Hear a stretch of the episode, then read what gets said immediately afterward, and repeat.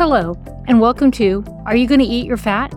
This podcast is a resource dedicated to those struggling with eating disorders. If you are struggling with an eating disorder or know someone who is, maybe a brother, sister, daughter, wife, we want to be here to provide resources and offer hope. I am Deena Lewis, and I'm here with my husband, co host Brian Lewis. We are not doctors, but we do come with more than 20 years' history in dealing with eating disorders. Whether you found us on purpose or by mistake, whatever the case, we hope by the end of this episode you have learned something, or at least, if you are struggling, you do not feel alone.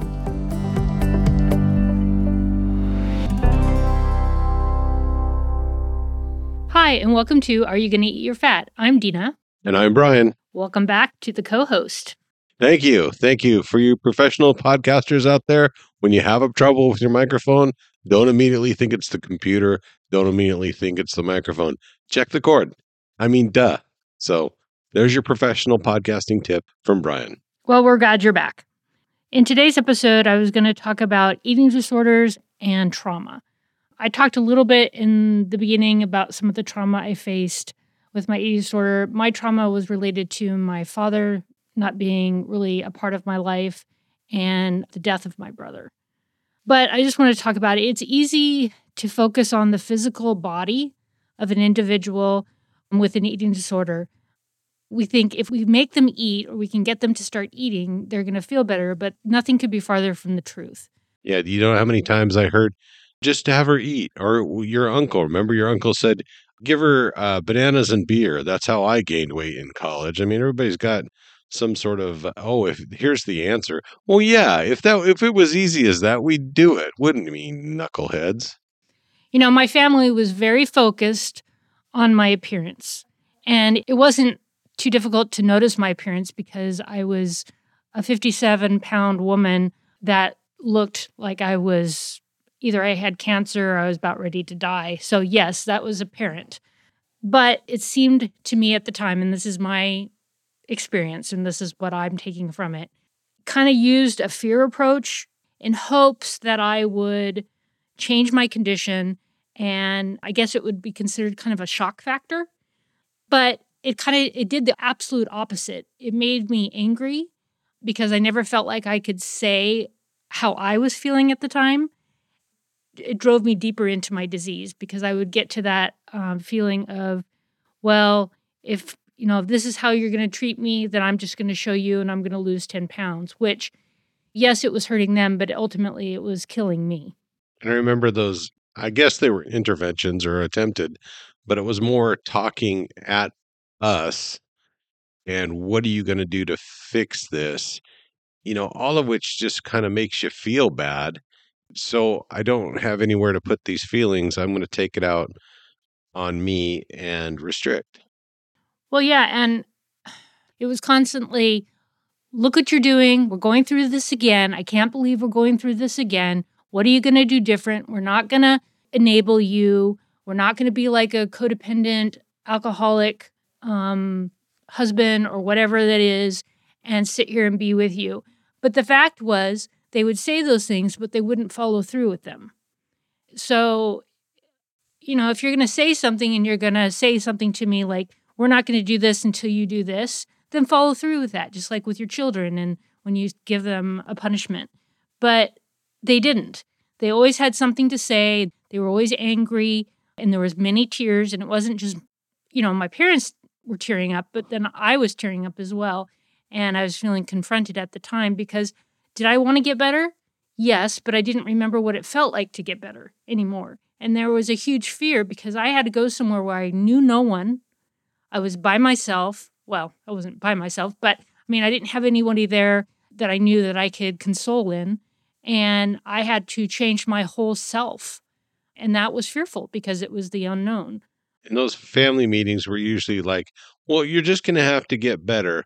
It wasn't like a, a typical intervention where you already have the place lined up you have somebody helping you and you say here's what i've seen here's how you've affected me and if you don't get treatment you know here's the consequence it was nothing like that it was merely just like well you know we don't see you for a while and then when you see you we, you look terrible and you have to do something so go do something. It was more being talked at than talked with.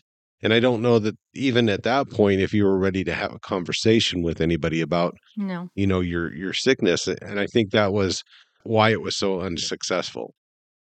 Yeah, I mean, they wanted to fix me, and I understood that. Um, you know, I would have liked to have fixed me as well. But when you're looking at an eating disorder, people think it's all about the food, which it's not, even though that's what you're using as like a comfort and as a mechanism to deal with what you're coping with at the time. But it's really you're dealing with a mental illness that has physical symptoms. And the physical symptoms are what's killing you. But I don't think people understand that. They just think, well, you know, a lot of people, well, I don't want to say this because there are people that are in AA, and I totally support AA completely, but there's not really a connection between OA and AA. And I've been to enough AA meetings where they don't let me stay there because they don't think I have a problem. Um, but that's not true. Even though eating disorders revolve around food and weight, there's a deeper root cause that has to be identified before you can go into recovery or not go not before you can go into recovery but before you can reach recovery i think.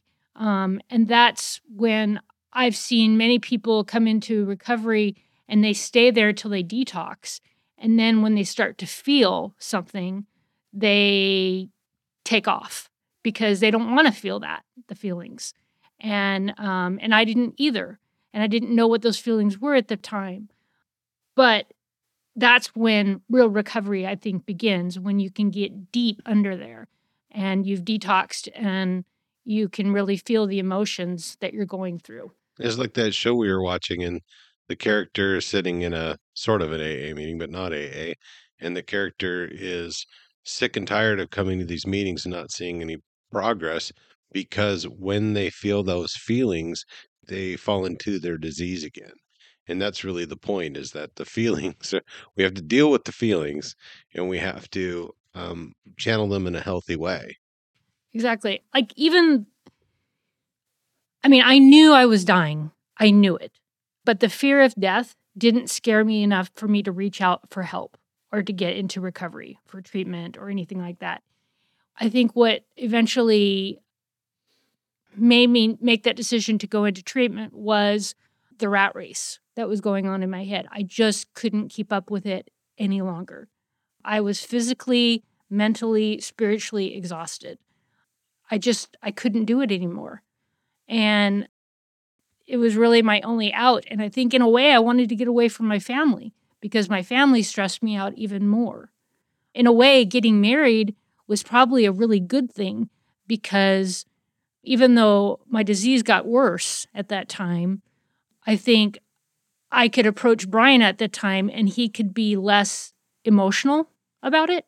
He could listen to me and take a different approach rather than an approach of anger. Um, and he would really listen whether he wanted to or not.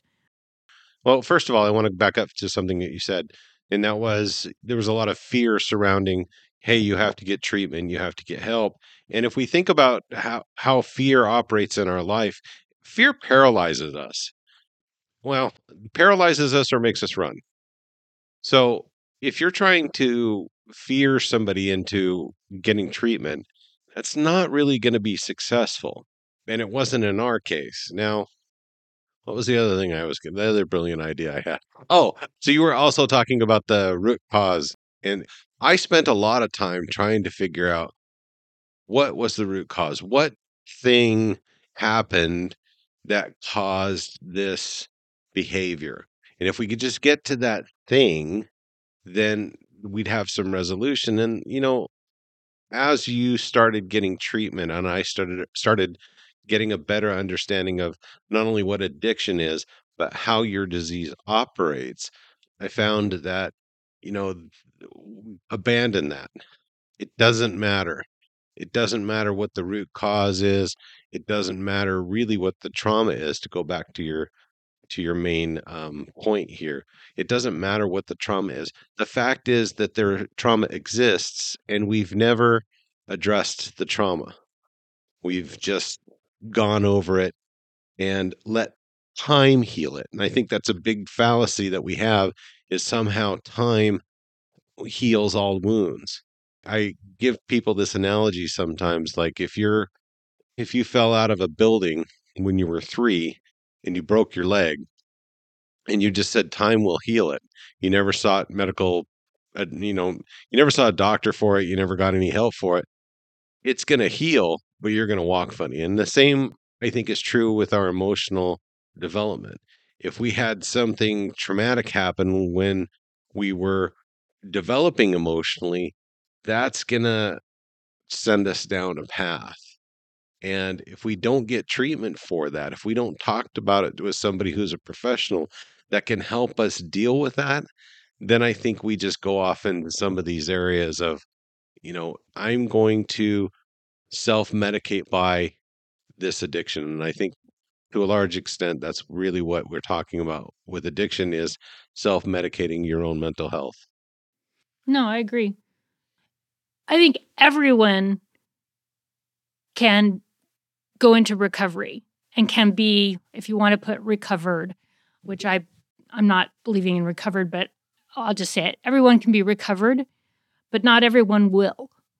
And I experienced that a lot in treatment because for one, after I left treatment, they doctors had asked me if I would start, if I would talk to some parents and some families, and the families uh, would sometimes call me, and and the main question was, what can we do, and how, what how can we get her in there, and will she be will it work?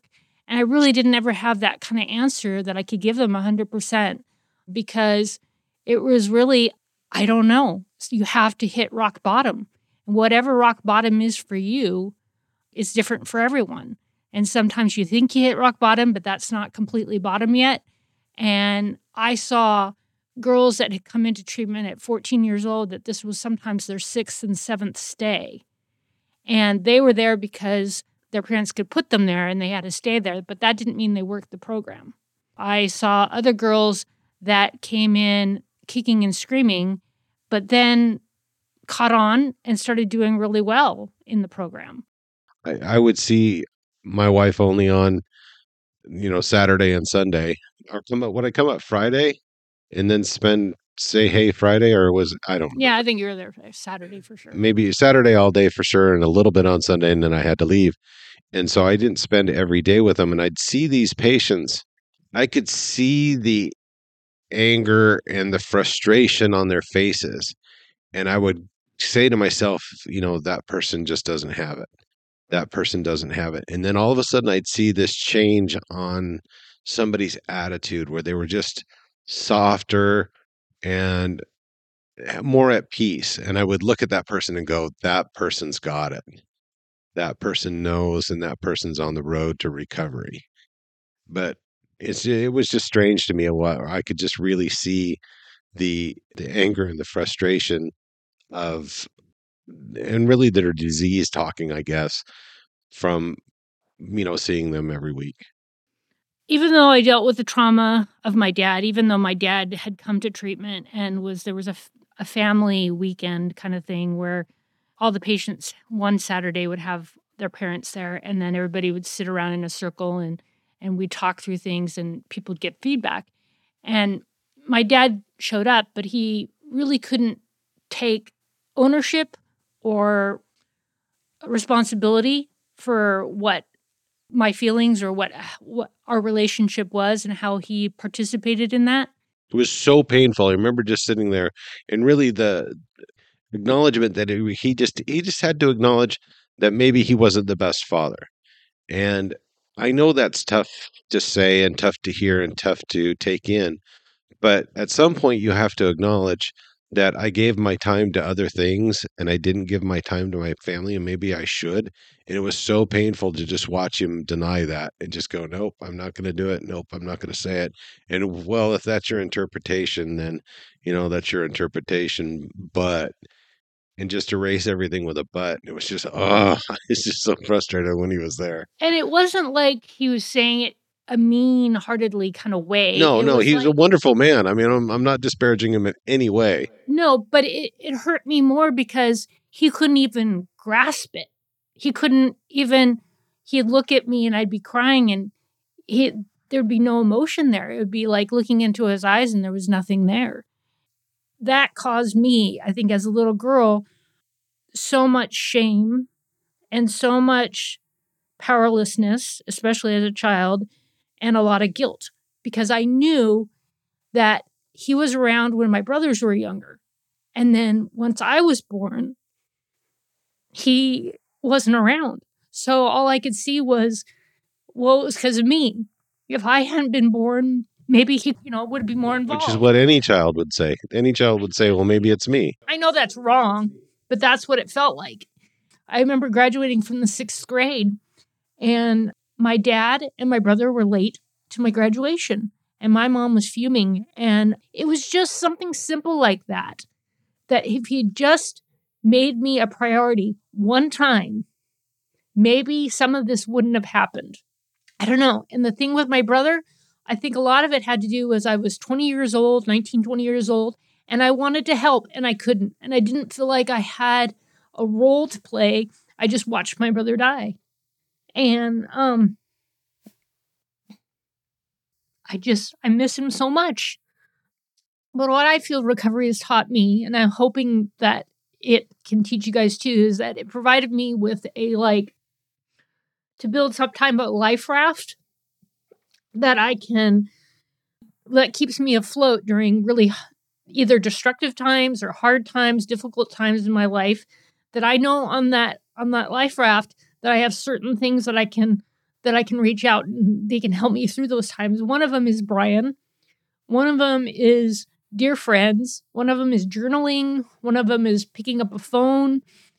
Sometimes it's just taking a moment to myself and pausing everything, slowing everything down, taking a bath, whatever that that is. But I if it wasn't for Monte Nido, I'm telling you, I know that I worked the program.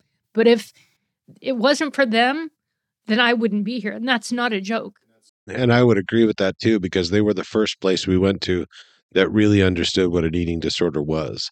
And we had looked everywhere for somebody that had that understanding and just didn't exist. And to kind of circle back to what Deena was saying, in our lives, I think sometimes we have these needs and we ask our loved ones, hey, can you provide this for me? I need this. And oftentimes, if you're if you're lucky enough to recognize that that's a need and you're able enough to say this is what I need, a lot of times your your loved one will say, "Okay, I can do that for you." And let me provide that for you. But where your loved one can't, you have to mourn that. And I think that's what you're hearing with Deena is that she's mourning the fact that she didn't get what she needed from her dad. That's a sad thing, but you recognize that you have this need and maybe you can satisfy it through someone else somewhere else. And if you can't, then the ultimate thing is to just go it's it's just not going to happen. I'm just not going to get this need met, mourn it and look for ways that you can show other people that you can fulfill that need that you didn't get. And I think that's the ultimate service. Yeah. Definitely. I'm we're going to end this podcast, but I want to thank you all for all that you do and that we do have a website up and running now. It's are you going to eat your fat.com. Are you going to eat your fat? Are you going to eat your fat? Send us some questions that you want to hear about us. Eat that fat at gmail.com. Let us know how we can help the most. We have a Patreon, but that's on my to do list of things to fix. But please be patient with us. Please share this with other people. The more we grow this podcast, the more people we can help, and the more we can fulfill our mission of helping. But I think that's it. I think we'll end with serenity prayer. God, grant, grant me the serenity to accept the things I cannot change, the courage to change the things I can, and the wisdom to know the difference. Keep coming back. It works when you work it, so work it. You're worth it. Take care. Have a great week. Thank you. Thank you for joining us. If you found this podcast useful or we have given you hope and you want to reach out and contribute, feel free to do so at eatthatfat at gmail.com. That's eat thatfat at gmail.com. Our pledge to you is that every penny that we get in contributions goes to production costs and keeping the lights on. We will not pay ourselves, but anything above and beyond production costs will go to benefit organizations that specialize in eating disorders. Please reach out to us if you need resources or you just need to talk. You are not alone, and there are people who care. Keep coming back. It works if you work it, so work it. You are worth it.